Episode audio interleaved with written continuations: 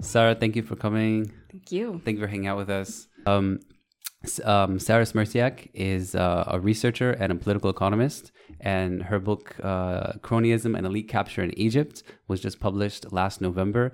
It's an excellent look at the ways in which um, a small group of business elites during the 2000s and even before then were able to use their connections, their cosmopolitan capital, as you say, uh, to capture a huge share of the country's resources during a period that's associated uh, largely with cronyism. But the book uh, goes way beyond that, and it really gives us an inside look at the way in which foreign flows from the US and the EU, um, government institutions, elite members of society are able to use their status uh, and their positions of power to really um, grow their own businesses at the expense of the broader economy. So um, the book is fascinating. And uh, anyone interested in Egypt's uh, political economy, um, just the Mubarak years of 2000s, the reform efforts, neoliberal criticisms, all of these things come up in the book. And there's a lot of really great reporting and case studies.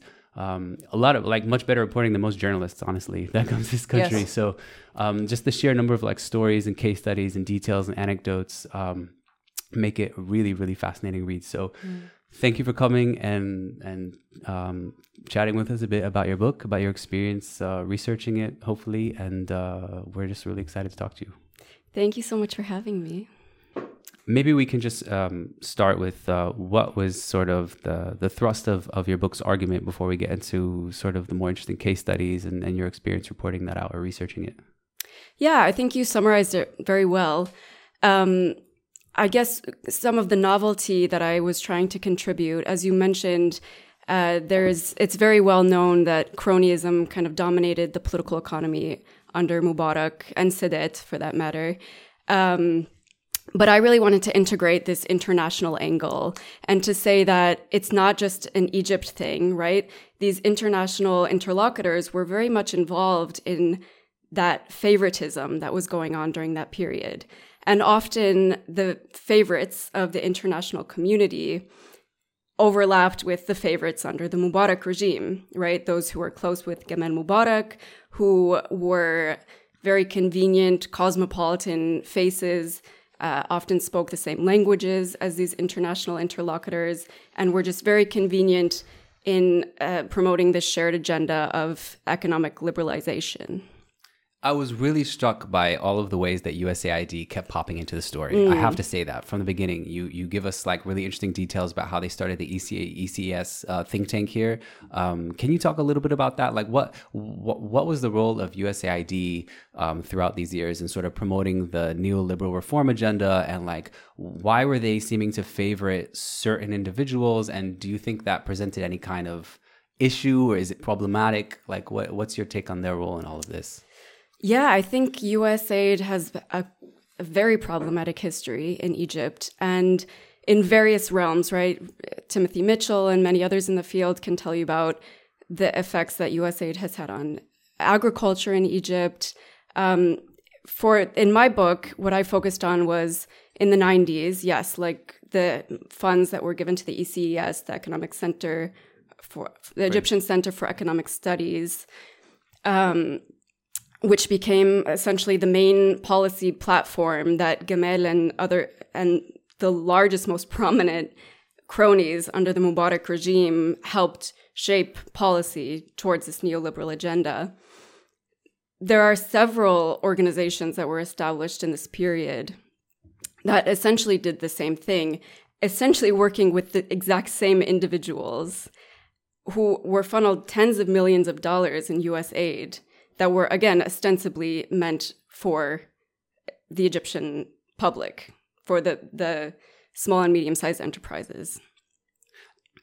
Okay, I guess we can get into an example, but like before, can I just uh, let me ask? Look, when you when you see what was happening with the aid flows, do you think, oh, it's simply more of a fact of uh, Western institutions not really understanding local agenda or local context very much? They're trying to do their best to find like the right representatives to give their aid to, but they don't really know who's who, and so they end up just kind of giving this money to whoever, and then it gets exploited. Or do you think there's sort of like complicity and like shared interest in that these individuals they know know, maybe might misspend the money, but they're like they believe in the, the policies and neoliberal agenda, the kind of yeah. outcomes that are that they share. So they're willing to look the other way. Yeah, I think it's a combination of those things. But I think ideology was really dominating how USAID spent its money and how it allocated funds. And when you had these individuals who were very, you know, they spoke fluent English, they spoke the neoliberal language, they spoke the free market language, they saw in them very willing and helpful partners who also conveniently happened to be close to the regime, right? So it was kind of this symbiotic relationship between US, the US government, which wanted to promote economic liberalization in Egypt, and these individuals who were happy to take this money and have the increased leverage of having the US on its side, right? So they can make aid to the Egyptian government conditional on certain policy reforms that would perhaps benefit their own businesses. So it was, I mean, USAID didn't make much effort to reach the broader Egyptian public, but I think also they kind of operated in this in these black and white terms of you are Egyptian, therefore you are representative of the Egyptian population, even if you know they were these Egyptian representatives were possibly more culturally, economically uh, like their Western counterparts than they were the average Egyptian. Yeah, I think like throughout, what, what's really clear is that most of these individuals represent a type of broad global elite that has more mm-hmm. in common with with the, the, the the U.S. individuals they're working with than anyone in the country that they would ostensibly be be helping. And you see it even you see it explicitly laid out in the UNA U, USAID uh, reports, right? It's like Ahmed Ezz, yes, and Saudi and all these people who are well known cronies.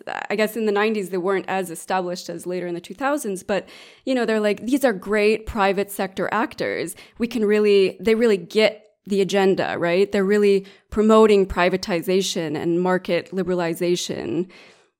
How how influential do you think the Western Development Funds were in uh, in reshaping Egypt and its policy and, and achieving these outcomes for these businessmen? Like how how much can we assign to them actually? Do you think?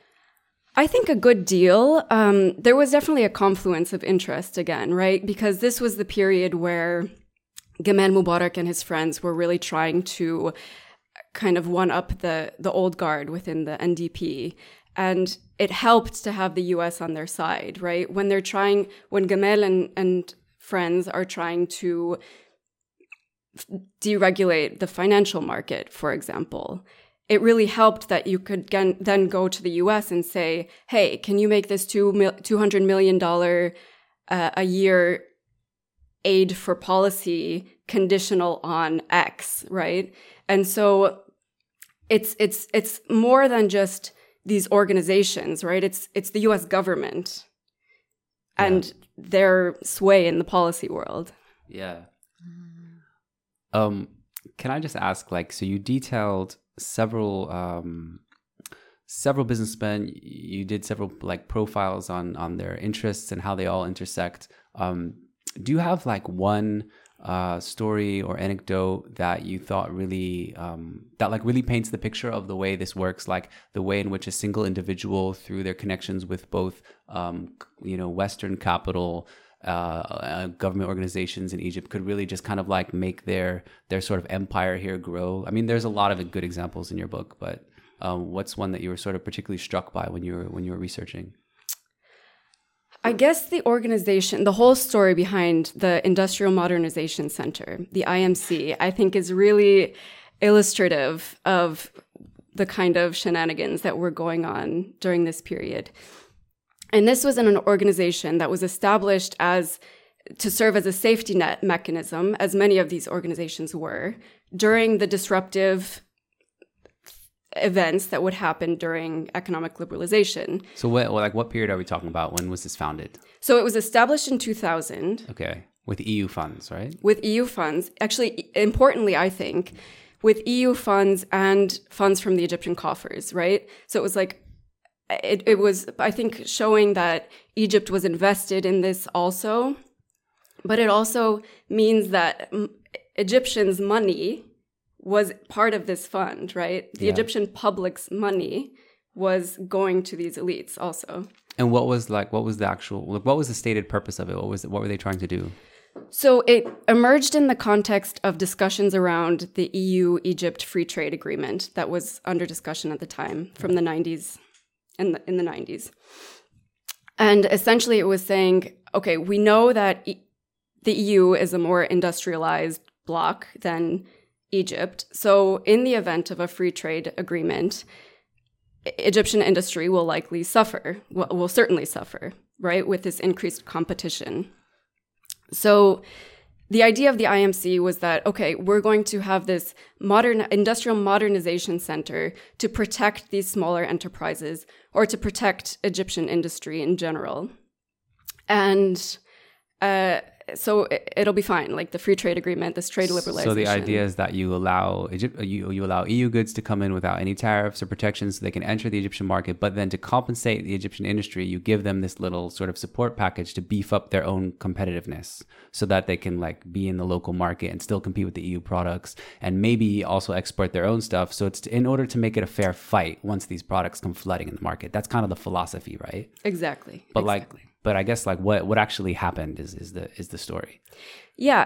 So what actually happens is that it's established as an independent entity in 2000 by with 250 million euros of EU funds and over 100 million euro of Egyptian, which was quite funds. big. If I, I, believe you cited this, it was the biggest EU grant for a non-EU country in this in this in, of this sort, right? Exactly. Yeah. Exactly. So substantial. Substantial, and and it was the largest development fund in Egypt at this time. Okay. So it was initially uh, established as an independent entity. And then in 2004, when with the rise of the businessman cabinet, Rashid Mohammed Rashid was given the reins as Minister of Industry and Trade of this organization, right? So again, it's another example of them saying, you are, you speak our language, right? You are private sector minded, you get Egyptian industry, we trust you. Take the money, like, do what you think is right. And so he, of course, uh, is now given the the power to appoint the board of directors, the executive board, who then has the power to funnel the money to whomever they see appro- appropriate. So this is a really this is where you really start to see this tiered access to the funds.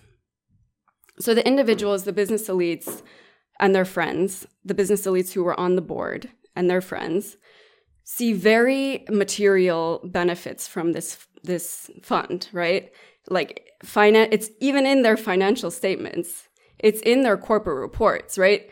We received hundreds of thousands of dollars from the IMC to uh, for like rebates on machinery or no the issue with that is that it was supposed to be going to struggling businesses right but yeah, it was finding its way into the hands of like the most powerful individuals who already had like sort of a, a head up on these on, on small industries. Or, or i don't know if i'm stating that right. Well it was i mean this was another part of the mandate problem with the mandate is that it was for smes and large companies. Okay. Right? So they kind of just like pulled them all together without saying like how much should go to SMEs, how much can go to large companies. And you had other tricky ways of doing things. So maybe you are a business elite, but you have a bunch of these like medium-sized enterprises. You have a lot of money. You don't need state assistance. Right. But yet the money is still going to you. How much of the money ended up going to uh, to elites during that program? Was it most of it?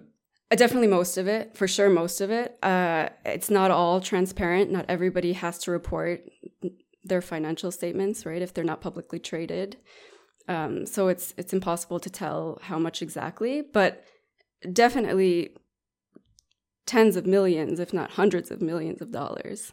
Okay. No. And uh, like, if someone's listening to this, like, why why do we even care? Like, why does why why was that a problem? Well, I mean, so again, going back to this issue of tiered access, right? You had, so you had the business elites on the one hand, and these kind of Egyptian SMEs in the abstract on the other hand. And most of my SME interlocutors had never heard of the IMC. The ones who had, had heard of, had like attended a weekend training session from some professor at Cairo University, you know, who like taught them about markets and how to balance the budget. And they're like, yeah, it, it wasn't helpful at all, you know? Yeah. So it's like they do this show of, yes, we're, we're getting training programs to the SMEs when the actual material benefits are accruing to these business elites. Why should we care? I mean, if we care about equality, if we care about inequality, th- th- this is these are the mechanisms that are kind of fueling yeah. Egypt's inequality. Yeah, absolutely. Mm. And I think like 98% or something around that of the country's companies are SMEs. Like it's it's the vast overwhelming majority. It's not even close. So it sounds like these programs that didn't go to SMEs were instead going to like the tiny 1 to 2% that controlled everything anyway. Yeah, I mean the actually most companies are micro. So they don't even they don't even right. reach the SME category, right? There's this whole phenomenon of the missing middle. Yeah. There are so few medium-sized healthy firms because they're either oligarchs and gigantic or micro and they can't, you know, yeah. afford to have more than one employee or something. So what would happen when you go to when you went to uh, to do your field research and you were trying to find like small small shops, small companies, micro enterprises that you, you wanted to like compare their experience. What was that like trying to find people and how they were interacting with like these programs who weren't the elites? Yeah, I mean, it was really upsetting because you have these dual tracks of conversations, right? You have conversations with the elites or conversations with government representatives who pretend, you know, they stare you in the face and they say, yes, we have all of these programs in place for for Egyptian entrepreneurs. Anybody can can see, succeed if they just try. And then you go to these smaller economic actors and they've never heard of these organizations, right? They have received no benefits from these well-endowed uh, centers and they're struggling, right? They're they're not only not receiving those things, they're also being harassed in other f- fields, right? Like the water the, from the small bureaucrats who want to get more money out of the water bill or the electricity bill. You know, they're bri- they they want bribes. They want bribes to to re-sign the industry papers.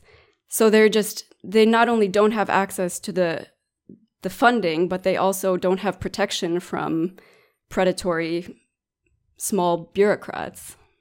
Yeah um, which is like the whole the whole point of the informal economy here i think is that it, it, doesn't often make sense for a lot of companies to formalize because the system just doesn't help enough. It takes eh, when the equation is that they're taking more from you than you're getting then it kind of just doesn't um, it doesn't really make sense to even join the real system. I think there was an example in your book about a guy who paid into some kind of like social insurance fund, some amount per month.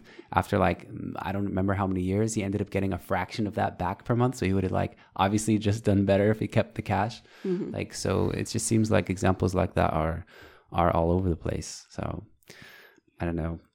Um, it's true. And it was actually difficult to find SMEs, right? I mean, it was. Yeah there are so many micro enterprises, so many enterprises in the informal sector. It was difficult to find those who are operating at such a low level, but also formalized. Because yes, as you've said, if you can if you can be informal, it's yeah. just the obvious choice. Does does that program that you documented um, the yeah, the industrial modernization. What is it called? Center. Center. Yeah. Um, is that still in existence? Is that still a thing? What what like whatever happened with it? Um, the vestiges of it do exist still, but it's been all of the money basically has been you know funneled away. So it's mm. not it's not a very effective organization for anybody anymore. Okay. Yeah. So like during the 2000s it was considered a success briefly while this this money was being spent and then it kind of just disappeared after the revolution or mm-hmm, exactly. After the revolution so the people who were heading it Rashid Muhammad Rashid among them were uh, convicted of squandering public funds from this organization, and uh, the leadership was switched, turned over to like some bureaucrats, right? And it became well, it, became like a state organization. You think basically. the EU ever asked for their money back? No. Okay. No. Do you think they're still funding it? No, I don't think so. I don't think so. but they also didn't have a problem with the way that money was being spent at the time. Why do you think that? Because they were supporting Egyptian industry, right? And again, it's these international organizations dividing the world into Egyptian and non-Egyptian, private sector and state. And that's just a very superficial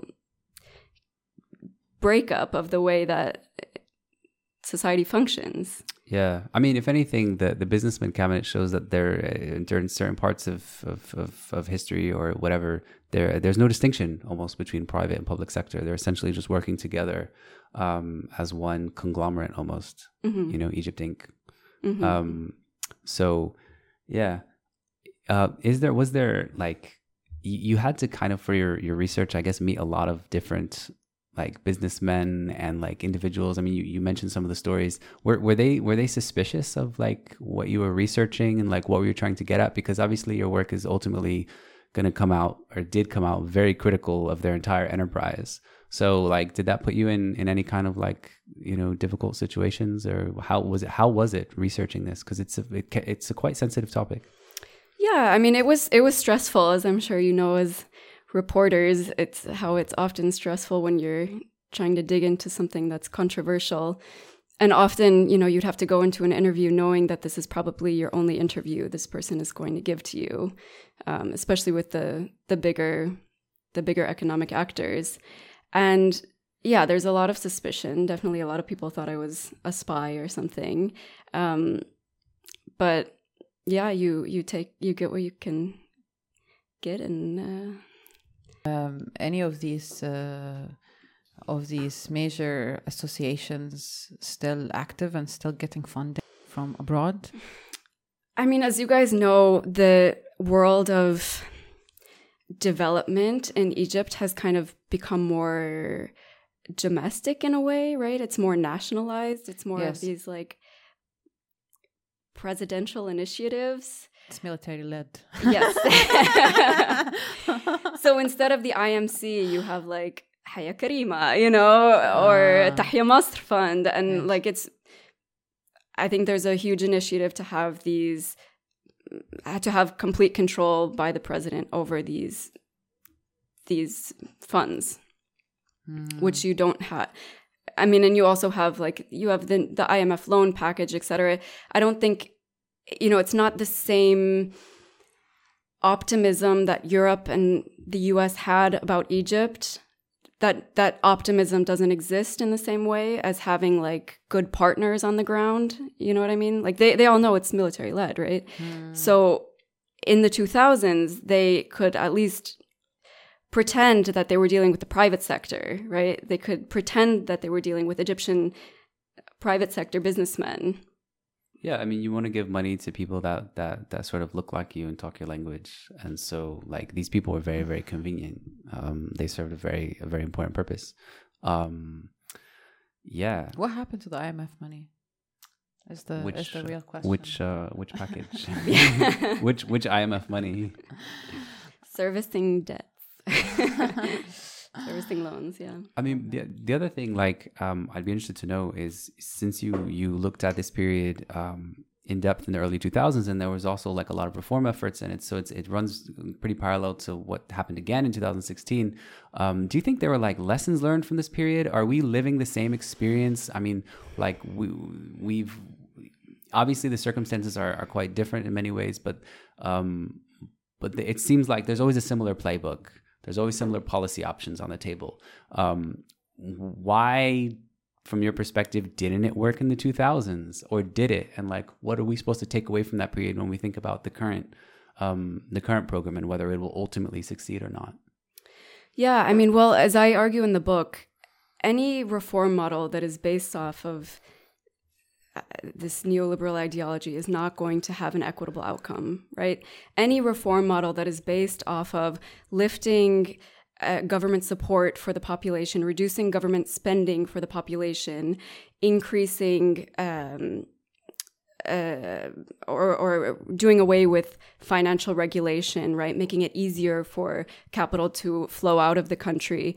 This model nowhere in the world has it proven in the past 50 years to create an equitable outcome, right? And in Egypt, we continue down this model.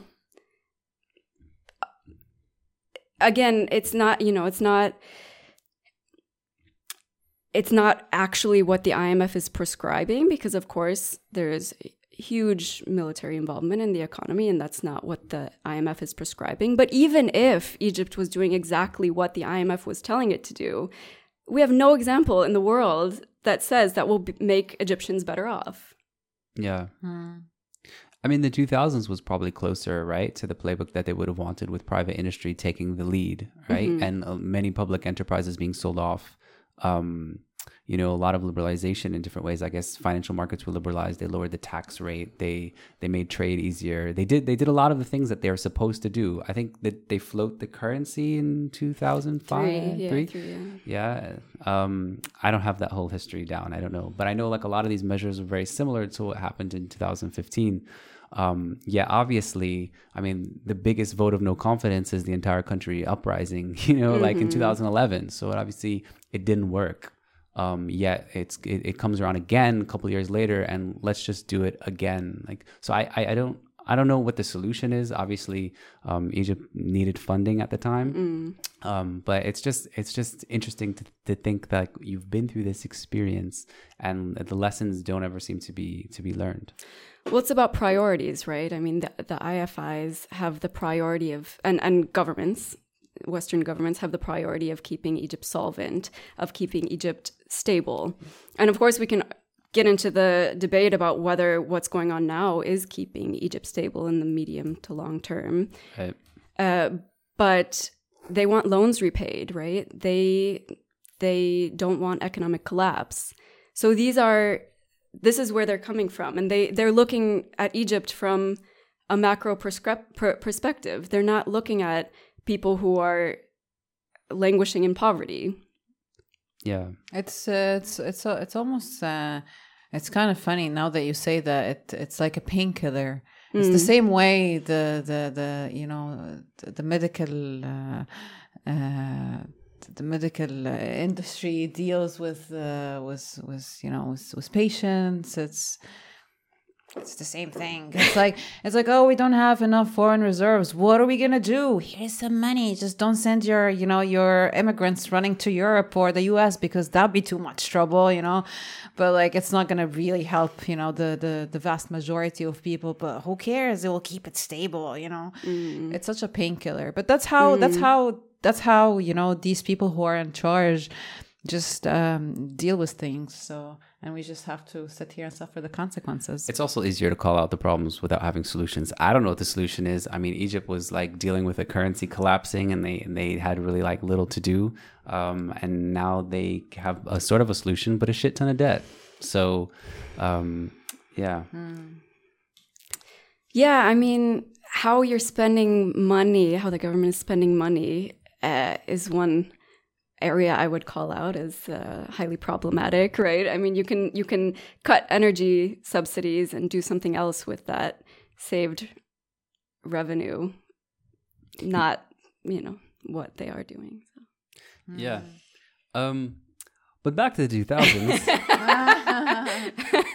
um, but I guess I guess it's worth asking. I mean, you know, after doing all of this research uh, of that particular period, and then thinking about the last ten years, uh, how much of it just hasn't changed? I mean, I I can say at least it seems like on SMEs, it seems very very similar. Um, you you don't you you hear a lot about initiatives, you hear a lot about all of these programs for support, but you don't really actually interact with much of it on the ground or it doesn't seem like there's been any movement on that it's hard to tell mm-hmm. frankly so like do i don't know if you follow it now but how, how does that period compare to now yeah i mean again you have tons of lip service i think now actually the ministry of industry and trade has become the ministry of industry trade and smes yeah. right so you still have tons of lip service towards it and and it gets international financing still. I think microfinance is really on the rise now uh, ever eyes. since it was yes. So you're not a fan of microfinance? I'm not a fan of microfinance. No, I mean, especially since it's been commercialized in the 2000s and It's a relatively re- recent thing. I 2013, think. maybe.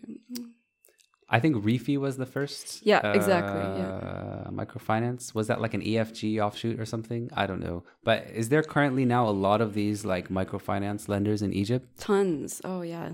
Okay. There are tons. Some are more above board than others, um, but all of them are exploitative. All of them, really. So they just give like above market interest rates, like almost like predatory lending because people people need the loans. hmm exactly. I mean, some are, are more predatory than others, but ultimately, if you're making tens of millions of dollars a year on some of Egypt's poorest and least educated individuals, that's a problematic business model, in my opinion. Hmm. Yeah, I don't hear a lot about microfinance in Egypt uh, anymore, but I'm not following it. Um, it's usually all just about promoting SMEs. Yeah, So I mean, the two the two go hand in hand, right? yeah, That's kind of become the new solution to promoting SMEs, rather than giving them handouts, give them a loan so they can, you know, make it make their own way. yeah. One of the other things like eh, that strikes me when I'm when I'm reading your book is that a lot of these a lot of these things you write about are technically legal, Mm. hmm hmm hmm and that's kind of always the shocking thing. I mean, lobbying in the US is legal Yeah. and it's destroyed the Exactly. planet. It's that so so many of the things that like have these horrible impacts that we think of as corruption are technically not even corruption. Um, like did did did you find that a lot of what you were researching was mostly like just how the law works and why it sucks, or was it like actual corruption? A lot of it was that how the how the law works and why it shouldn't work that way, right? Uh, obviously, there's a ton of actual corruption too, where they are operating outside of the law. Um, but yeah, I mean, the QIZ ag- agreement, I think, is a really good example of how everything was kind of operating QIZ, just so Oh, people sorry. follow in qualified industrial zones, right? Yes, yes. So the tripartite uh, trade agreement between Egypt, Israel, and the U.S. signed in 2004. This agreement, um, it, I mean, everything about it was perfectly legal, but the terms of the agreement made it so that it disproportionately benefited extremely wealthy companies and individuals and didn't incorporate smaller actors at all. That's a really interesting example. So can can we like pause on that for a sec? Mm-hmm. Because um, how like how did that come to be? What was like what was the goal of the of the QIZ? What were they what were they trying to do? Because it sort of had a supposedly you know it's still a thing today has like a kind of noble cause trying to help local um, Egyptian producers get their stuff to the U.S. without tariffs, so they could like produce create more jobs and have more manufacturing and grow the industry and compete with I guess like um, cheaper markets in Asia and get their products seen. Um, but like what what like what what's what happened? Like what's the why is it problematic? What is what is it? Yeah, exactly. Actually, I didn't even properly explain what it is. Maybe you should actually. Oh, what what is what it, what QIZ the? QIZ? Yeah. Okay, so it's this trilateral trade agreement in 2000 signed in 2004. Basically, the reason why it was created in Egypt, why Egypt joined on, um, was because there was this international agreement called the Agreement for Textiles and Clothing.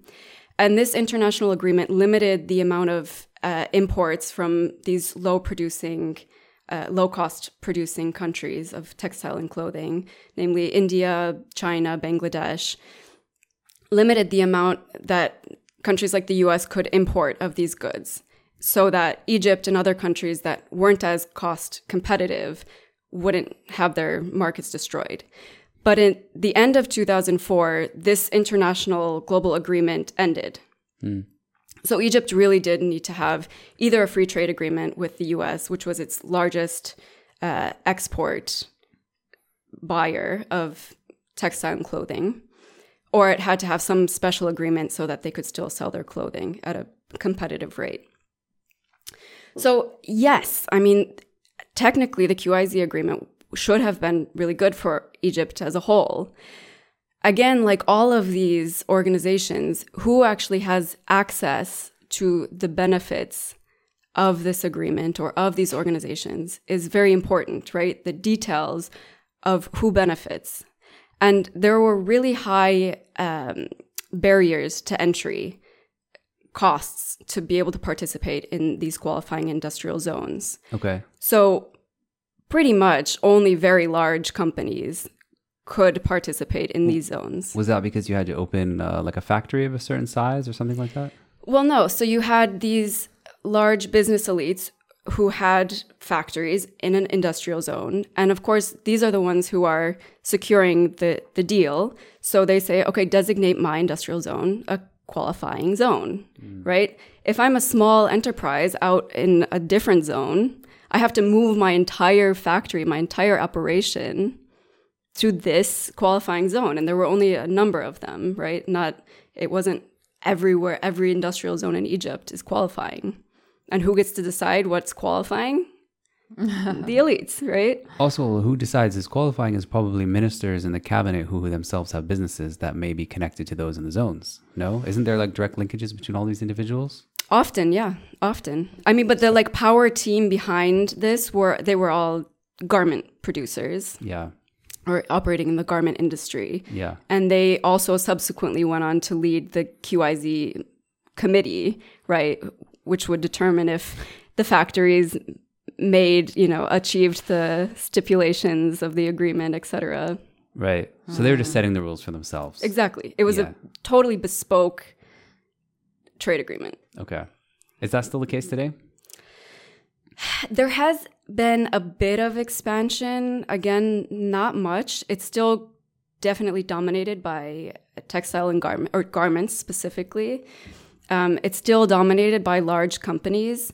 But I mean, just to give an idea, in the first five years, so from 2004 till uh, about 2009 10, there were only 200 companies that were able to participate in this some of them were Israeli, some of them were Turkish. Not all were Egyptian in the first place. Yeah, we should probably point out that part of the logic behind the QIZ was that they wanted Egyptians to source some materials from Israel. It was like around 10, 11%. Exactly.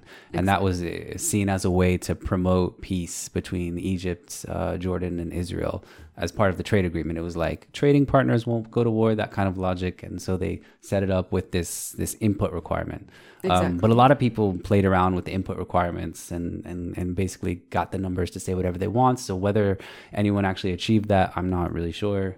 Um, you can Google that, I guess. but there's a lot of stuff I feel like on the internet about that. I hope, or else I'm just uh, spreading lies. But what's in the book too? So there's a bit in the book about yeah, this, yeah, right? Yeah. I don't. You you mentioned the talks between like the percentages and then them like stuffing them with what was it like someone made like um a packaging materials company or something mm-hmm. just to mm-hmm. just to source like packaging I shouldn't tell the story what what is the deal with that yeah no no that's exactly was, that right was that was one of the examples of how they got around the input requirements right mm-hmm, mm-hmm. what like what was that yeah so essentially again because these business elites needed to create this illusion of inclusion, right? Of this is good for Egypt as a whole, it really behooved them to have at least some other people operating, exporting out of these qualifying industrial zones. But a lot of the companies couldn't, right? Because they couldn't afford to pay the 10.5% of Israeli inputs, often at a much higher cost than they could have sourced from another country. So, to get around that, some of the business elites imported a bunch of cardboard, right, cartons, and then used that for their own exports, and then sold some of the extra cartons and the extra receipts to these smaller, like medium sized businesses, just so that they could still operate out of the qualifying industrial zones mm-hmm. and have it seem like, you know, more people were benefiting than just like 10. Yeah. Um, Egyptians are really good at escaping rules. I, I, this is, I don't know if this is, ra- I guess it's racist, but like, but like my, my reporting on Egypt's economy was basically like, how are people able to evade rules?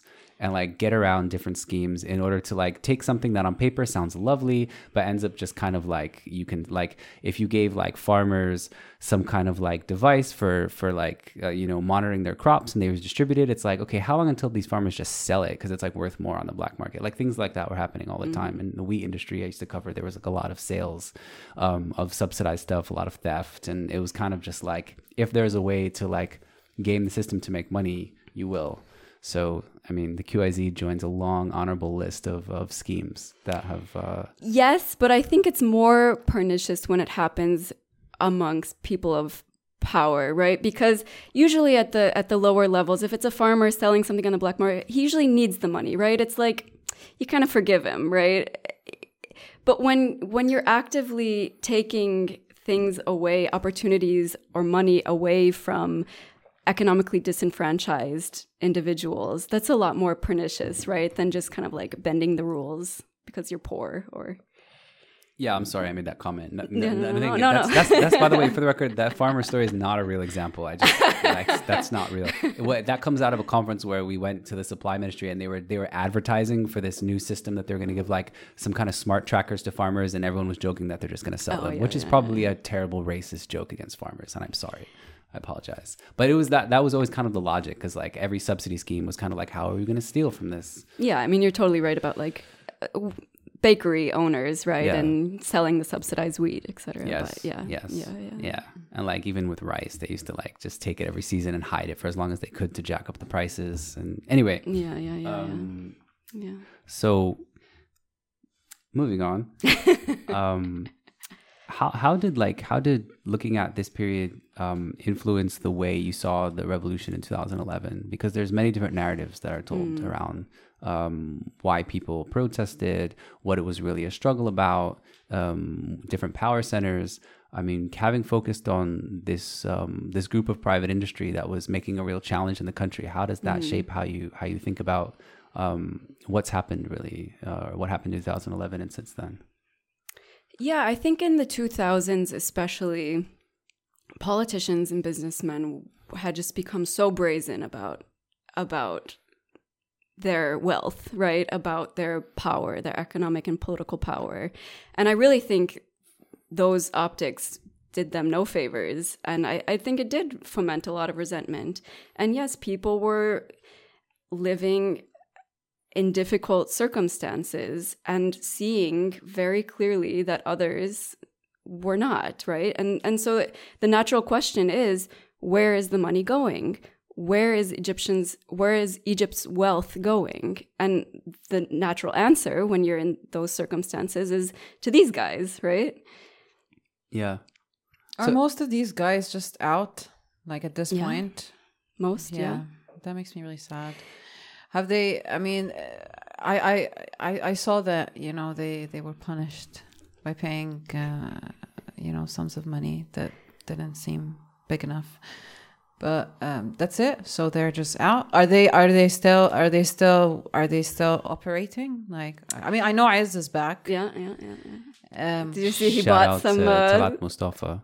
Oh my god yeah so, so these classic guys case are just back they're just Yeah, you know, I was I was watching some anniversary thing of Haya Karima, right? And it showed a little video of businessmen ambassadors for the initiative, and it's just like a greatest hits of Mubarak cronies. You know, like you have mm. like they're all th- not all of them, but like a lot of them are there, and some of them are kind of mixed in with these new faces that are very much they're kids well, no, they're older. oh, okay, they're cousins. no, no, security apparatus people, Oh, right? okay. So they kind of like have to share the pie more Uh, now.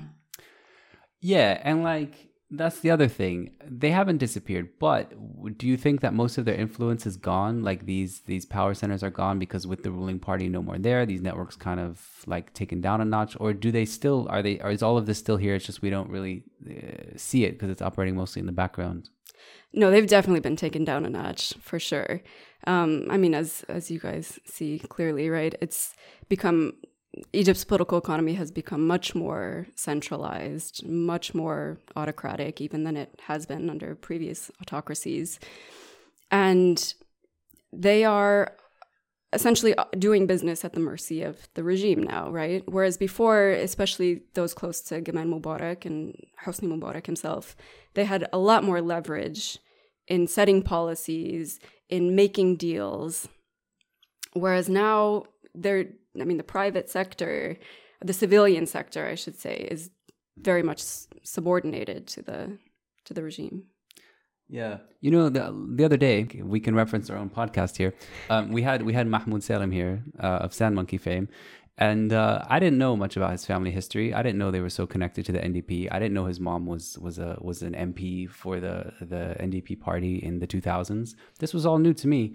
Um, but what was interesting about his little spiel uh, was that he described in almost in almost glowing terms. I don't think it was intended necessarily. About he described the NDP as the first time in Egypt's history that uh, like regular Egyptians had control of power and could sort of um, have at least access to power and privilege and, and make their own kind of economic decisions. Um, so I guess if you're a super elite, um, the NDP would have been this kind of like amazing apparatus where you can finally kind of like create wealth on your own terms after you know thousands of years of colonization and and you know occupation and all these kinds of things and even you know uh, the military being more control after uh, Nasser came to power. So NDP in those terms is like this amazing thing for elite Egyptians. But if you're everyone else and if you're just a small business, um, you kind of just got really screwed. So it's it goes back to like what we always talk about. A lot of these issues, and at least it just breaks down to like super elites and everyone else. Hmm. That's a rant about nothing. I just thought like it's it was interesting to hear the NDP described in that way, and then read your book and then see it as like this party apparatus that was allowing for just complete elite businessman capture to to reign. Um, no, I think that's a really good observation. You know, and people have different relationships with the state and other organizations depending on where they fit in the socioeconomic scale, right? Which socioeconomic world they operate in. And yeah, the NDP, I'm sure, was really great for some people, right? Was it democratic? No, right? Yeah. Did most Egyptian benefit from it? No. But it at least did create like uh, networks, uh, and it gave it gave the regime um, like a base of of, of civilian uh, support who had their interests kind of like tied to the interests of the regime directly. So they wanted like everyone wanted the ship to to float. Mm. Um, you could argue that without without a ruling party like that, the current regime is almost more vulnerable. There's no there's no power base of like civilians broadly throughout the economy like that. I don't know if that's true. I'm not going to speculate, but um, it seems like a quite different setup that maybe isn't necessarily um, a healthy one. Yeah. If you I want mean, to speculate on that, go ahead. Well, I will speculate and say I think the country is worse off now than it was then. And that's saying a lot because I don't think it was in a very good shape then. Mm. Um, but yeah, I mean, yeah, in comparison to now, again, it was less centralized. It was less autocratic. There were more people who were able to have a say. Again, these were all extremely elites and well connected, but like physically more individuals, right? Yeah. But Egypt always gets a glowing report by the IMF. Yes, it almost it almost seems like it doesn't matter what they do; they're still gonna get. The IMF is a fucking joke. I mean, yeah, I uh, yeah. yeah. I mean, they're they're just pretending like they're helping these countries right and left, even though there has been no examples of of successful scenarios in their history ever. The, I, the whole thing is a fucking joke. Like, what are we even? Know, what are we know. even? What are we even? Like, what are we even doing? Like, like, like.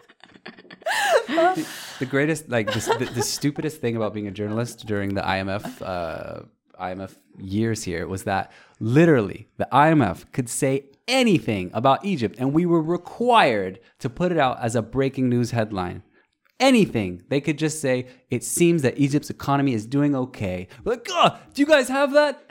Get that now. yeah. No, that's why that's why your book your book is more journalism than most uh, like uh, journalism that's that's happened in Egypt the past like 5 years.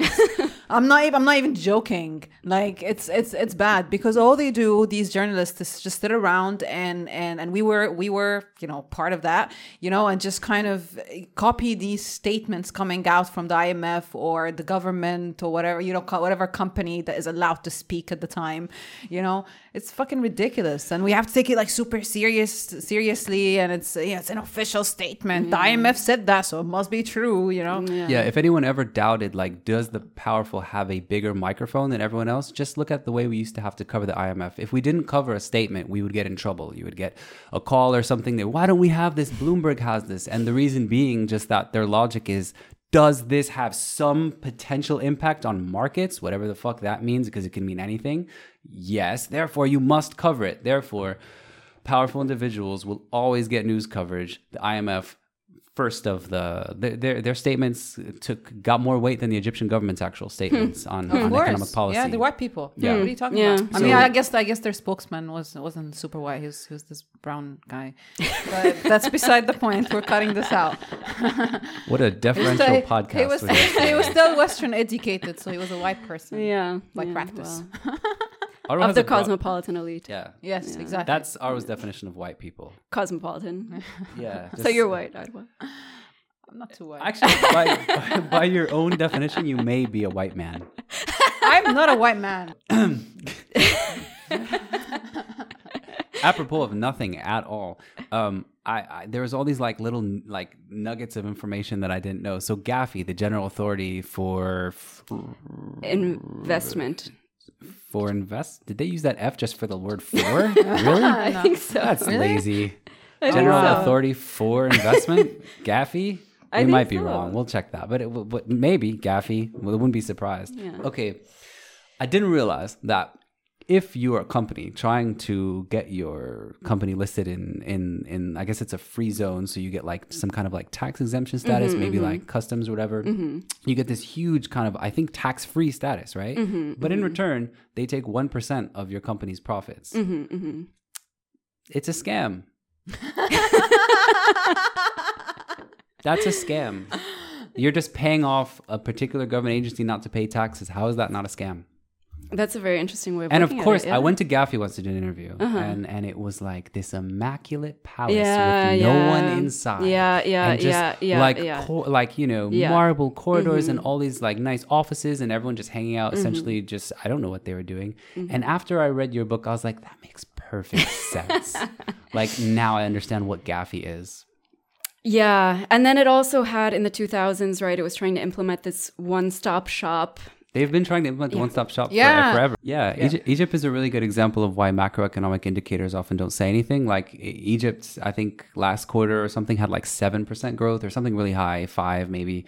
Um, but like they they post these like really really impressive numbers. So and just as they did in the 2000s, and the, the IMF comes out, you know, right after the numbers come out and says, "See, Egypt is a poster boy. They're doing everything right. Their economy's growing." But like when you go meet literally anyone, their life is way worse, like way way worse. So how is a is like a major international institution defining success as this? Like why do GDP numbers even like why are we even taking them seriously at this point? Is what I'm always wondering. because these are easy numbers to to talk about.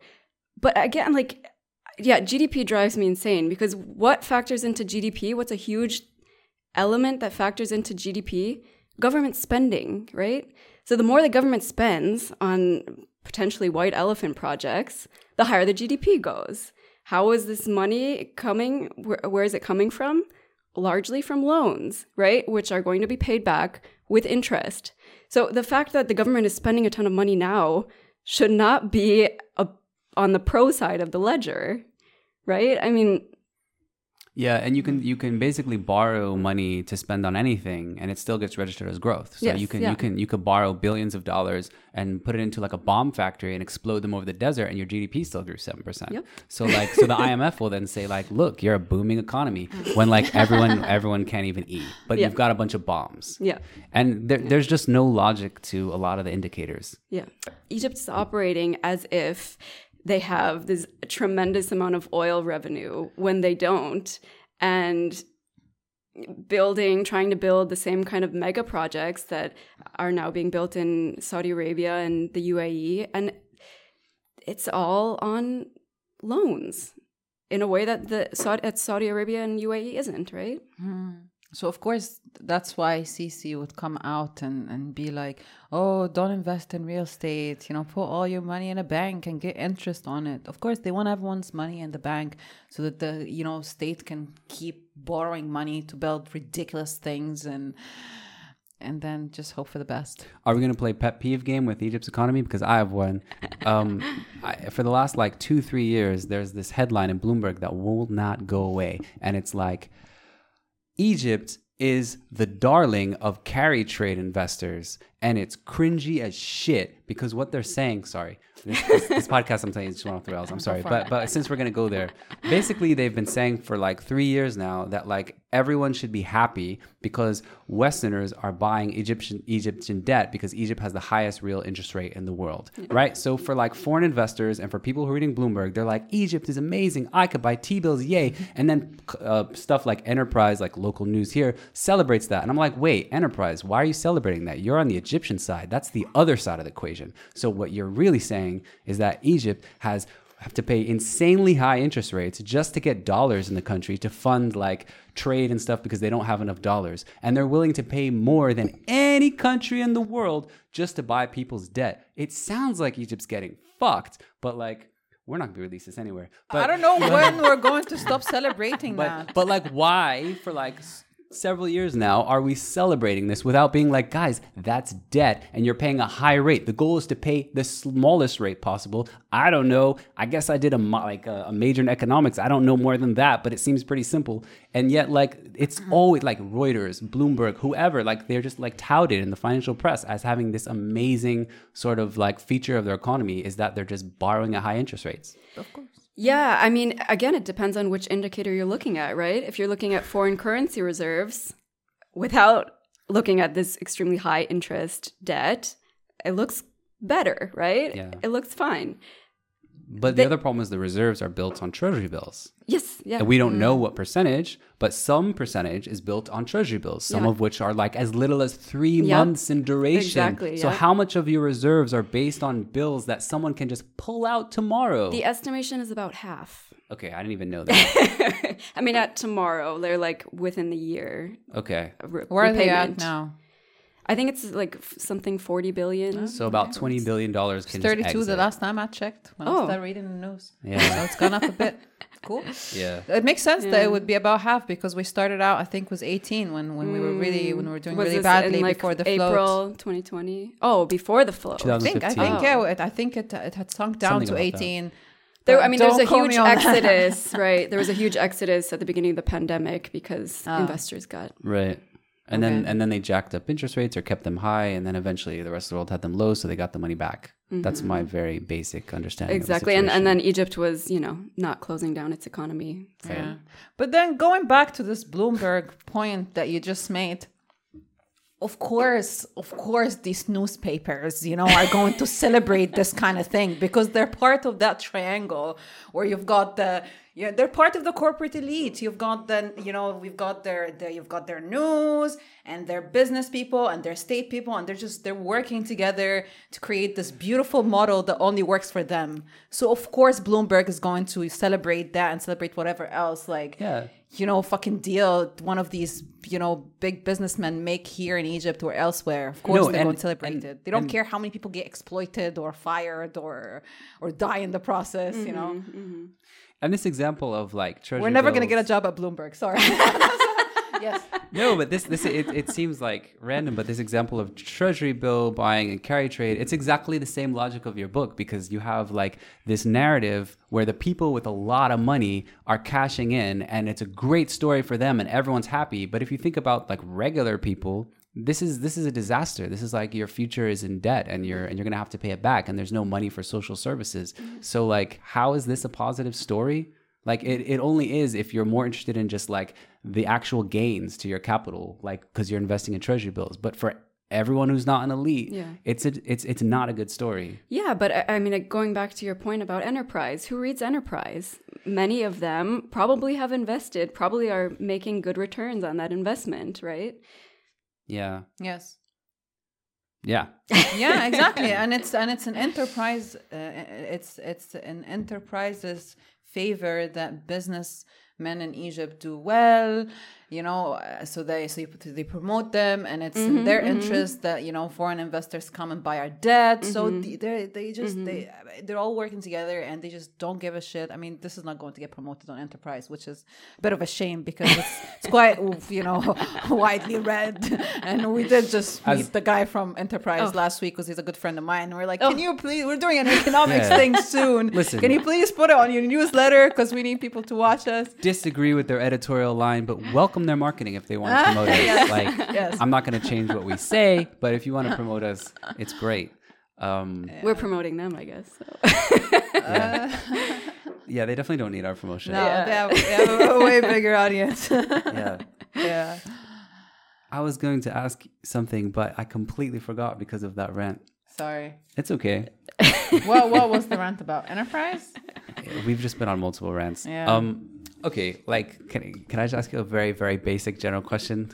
Um. Like, what was like what was to you the most surprising thing that you found when you were when you were researching this? or was it all kind of just like you went into this knowing that this was a deeply corrupt system and you were just trying to figure out how best to map it so that people could understand how these linkages and connections to Western capital all work? Like, what was your. I guess the most surprising thing that I found was the prevalence of this empty rhetoric that is just thrown at you from all sides.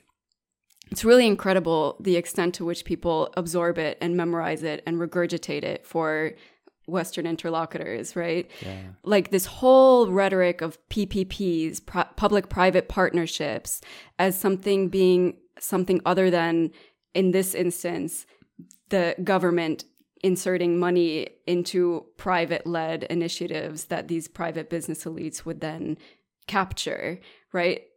PPP, when, people would keep saying it, and I would like have to stifle a laugh, right? Because I'm like, oh, like you know it's bullshit, right? Like it's like the word sustainability. مثلا. Yeah. Every yeah. company now is super into sustainability. They're also all green. They're all green. Yeah. It doesn't matter if you're an oil company, yep. you're a green oil company. Yeah, yeah. Half of Egypt is green coal right now. Yeah, green coal. green coal.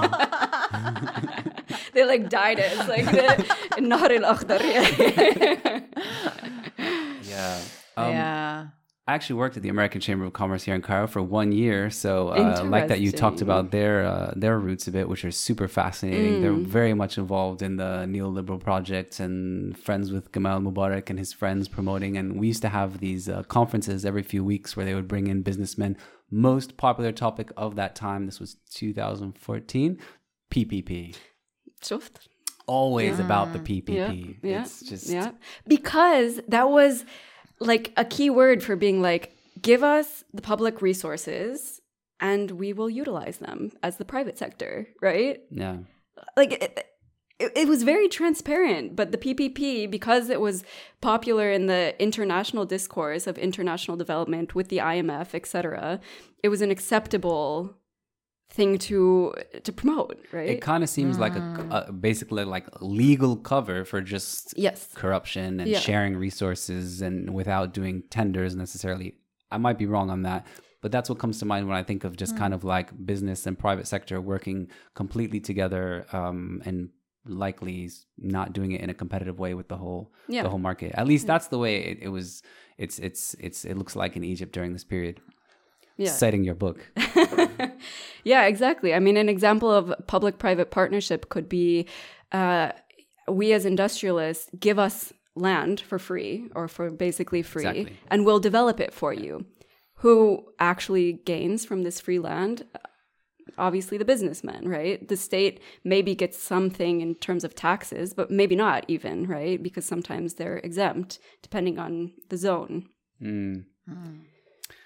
One of the things that I think is a bit counterintuitive is that a lot of times um, um, liberalization policies, neoliberal policies, uh, on the one hand, are intended to um, build countries up on their own means, like improve industrialization, things like that, so that they can produce their own goods, regenerate their own currency. But often it does the opposite; it deindustrializes. And I think you mentioned this. Um, the, one of the famous examples is from the '70s when they had the liberalization period. A lot of people with money, a lot of people who were in industry, just started becoming traders mm-hmm. and just started mm-hmm. importing more because they saw an immediate arbitrage opportunity because all of these trade restrictions came down. And so, actually, during the period um, in the 70s and probably in the 80s, um, Egypt's trade deficit exploded.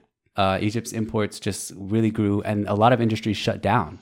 So, like, you have kind of like very, very countervailing forces. Like, mm-hmm. it's actually running counter to your goal. And I think you mentioned the QIZ. Something similar happened, where the idea of a QIZ is you're improve, you're you're promoting industry. But if suddenly all of these players can import for free cheaper components, then they're not going to use their Egyptian counterparts. So again, you have people who already have capital, who already have money, can kind of use trade or use whatever they can just to get the resources from around the world and neglect their home based country and let that rot away, let the trade deficit increase because it doesn't really matter as long as their wealth grows. Mm-hmm. Um, and I just don't think people often link those two things. Like these policies often don't actually help industry in the long run. They might, but like it's it's much more complicated than the IMF is going to present it as. Mm-hmm, mm-hmm. That's my rant. Yeah, I mean that's that's right, and you're right in saying also that it often has that opposite effect of deindustrialization. And I mean, that's an obvious outcome, though. Okay, it wasn't obvious to me. Well, okay. because because like my uh, so I was a captured journalist at Reuters, just uh-huh. like publishing what the IMF was saying, right? And um, you know, the logic is okay, float the currency. Hmm. Suddenly, exports will be competitive. All of mm-hmm. these industries that have never been able to link up on the global markets, they'll find markets for the first time because their products will be half the price. It didn't happen. Of course not. Yeah. Yeah. I mean, eh, getting your product to market, especially to an international market, is not easy, right? It takes, it requires savvy, it requires connections. And if you don't have the right connections, you know, especially in a, in a, a situation where you need a lot of bureaucratic steps in order to do anything in life or in business, right? If you don't have the connections to be able to hook up to that international market, khalas, you're out of the game. You know, and it's not something that just because of a, a flotation of a currency you can do overnight.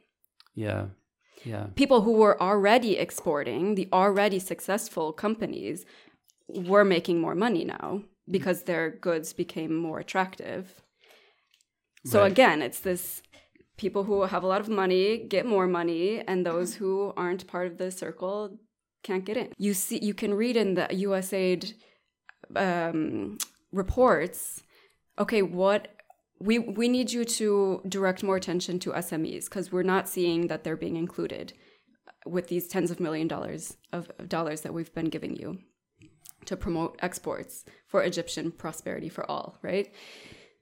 So start an SME, SME program. They start the SME program, and after like a year or two, they do another assessment and find zero beneficiaries. Zero? zero. What year was that? Do you remember? Um, it would have been 99, I think. Okay, sure. Yeah, seven- 97, 99. Um, and, and, and the overhead for that project was like in the tens of thousands of dollars. When, when they say in the same report, zero beneficiaries. And they just kind of like brush over it. They're like, well, that's not great, but It's not great because they're because a lot of these programs are required to disperse funds, so they need to find people or else they won't get the funding. So if you're a USAID or you're someone else in DC and you show that you didn't give the money away that you were allocated by Congress, they're not going to give you the money again. So you need to keep showing that you're doing something, which leads to some really bad incentives. I have a story about that.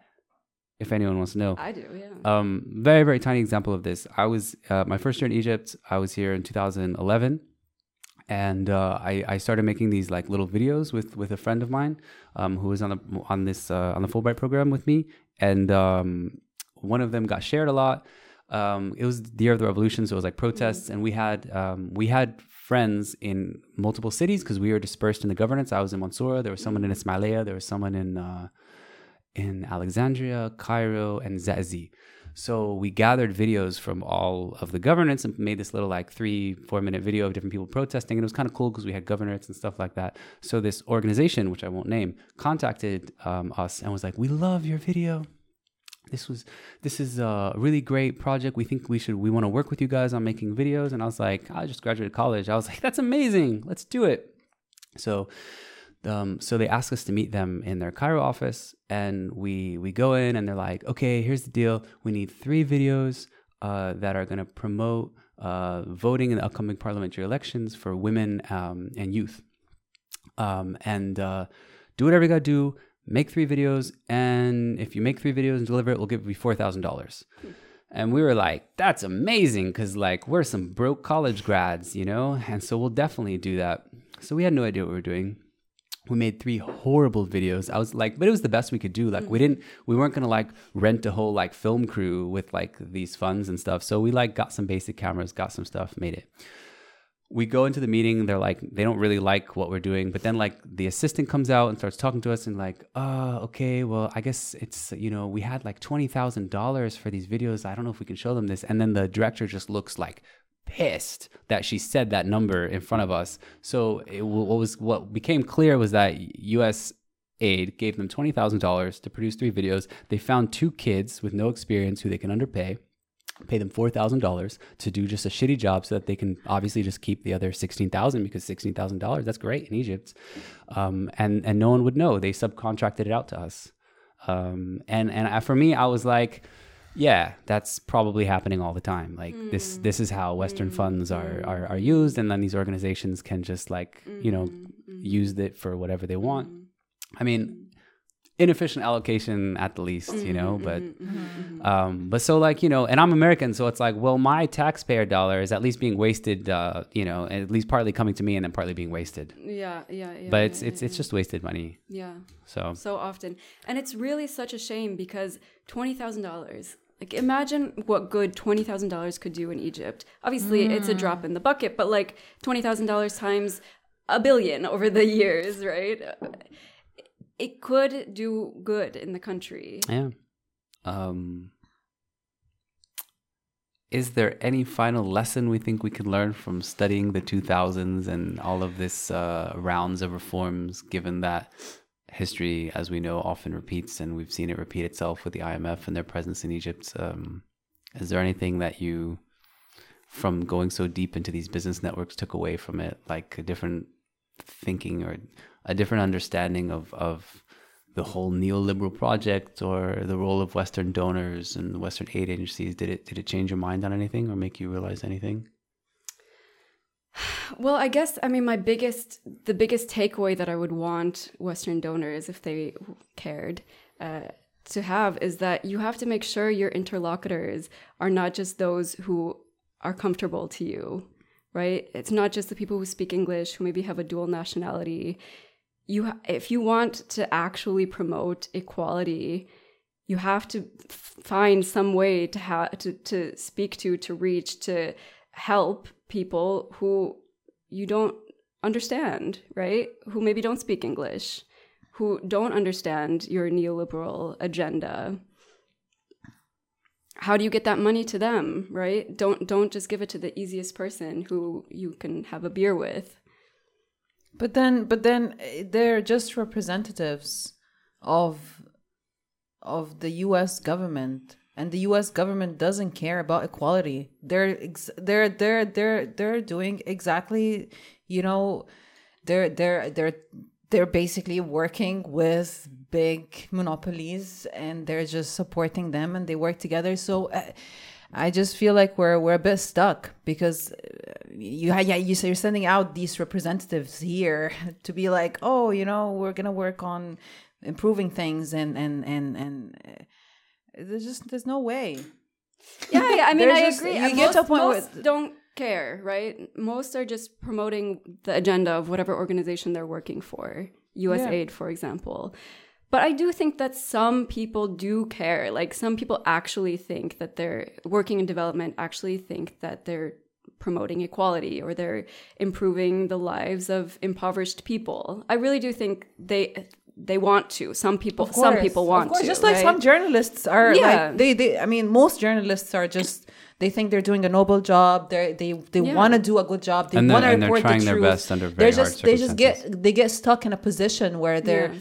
there there aren't enough people in the office and and you know you can't do a lot of ground reporting so you're just stuck in the office you know just you know reporting official statements from powerful people. So i'm I, i'm not doubting that that that um the people who work in development, a lot of them actually want to help. It just, I, I just, I do wonder if the structure itself, uh, is the structure itself would ever allow for these kind of, you know, aids or fundings or reforms to work. Yeah. Because it's inherently just, it's, it's based on, on, on, on, on principles that favor the rich. yeah yeah In my opinion, at least. I don't know. I mean, that's why I'm a mean- big proponent of direct cash transfers, and I think there needs to be more of that. And I think it has. I mean, there's at least been the recognition that maybe that should be the direction moving forward, and that's I think where Takaful and Karama came from, right? This idea that okay, the IMC didn't work. Uh, where how can we make this money more effective? It's not enough, right? It's not enough, but I do think the answer is giving money to the people who need it most directly, having them. Mm. And I mean that's not the answer, right? Because No, I mean that's that's that's a wonderful solution. Yeah. Economic inequities, right? Mm. But th- I think that is, in terms of aid, that is, in my opinion, the best mm. of the options available. Yeah. Um, is there anything else you want to add? Any other stories you want to share? Anything that we missed? thank you. This has been so fun. yeah. I had fun too. Thank you so much. And Thank you, Sora. Thank you guys. hopefully we can we can talk again. You know, whenever Yeah. there's a, a topic to discuss Yeah, yeah, yeah. that's uh, that's relevant. Um, Yes. Yeah. So That'd be Cool. hopefully see you soon. Until then.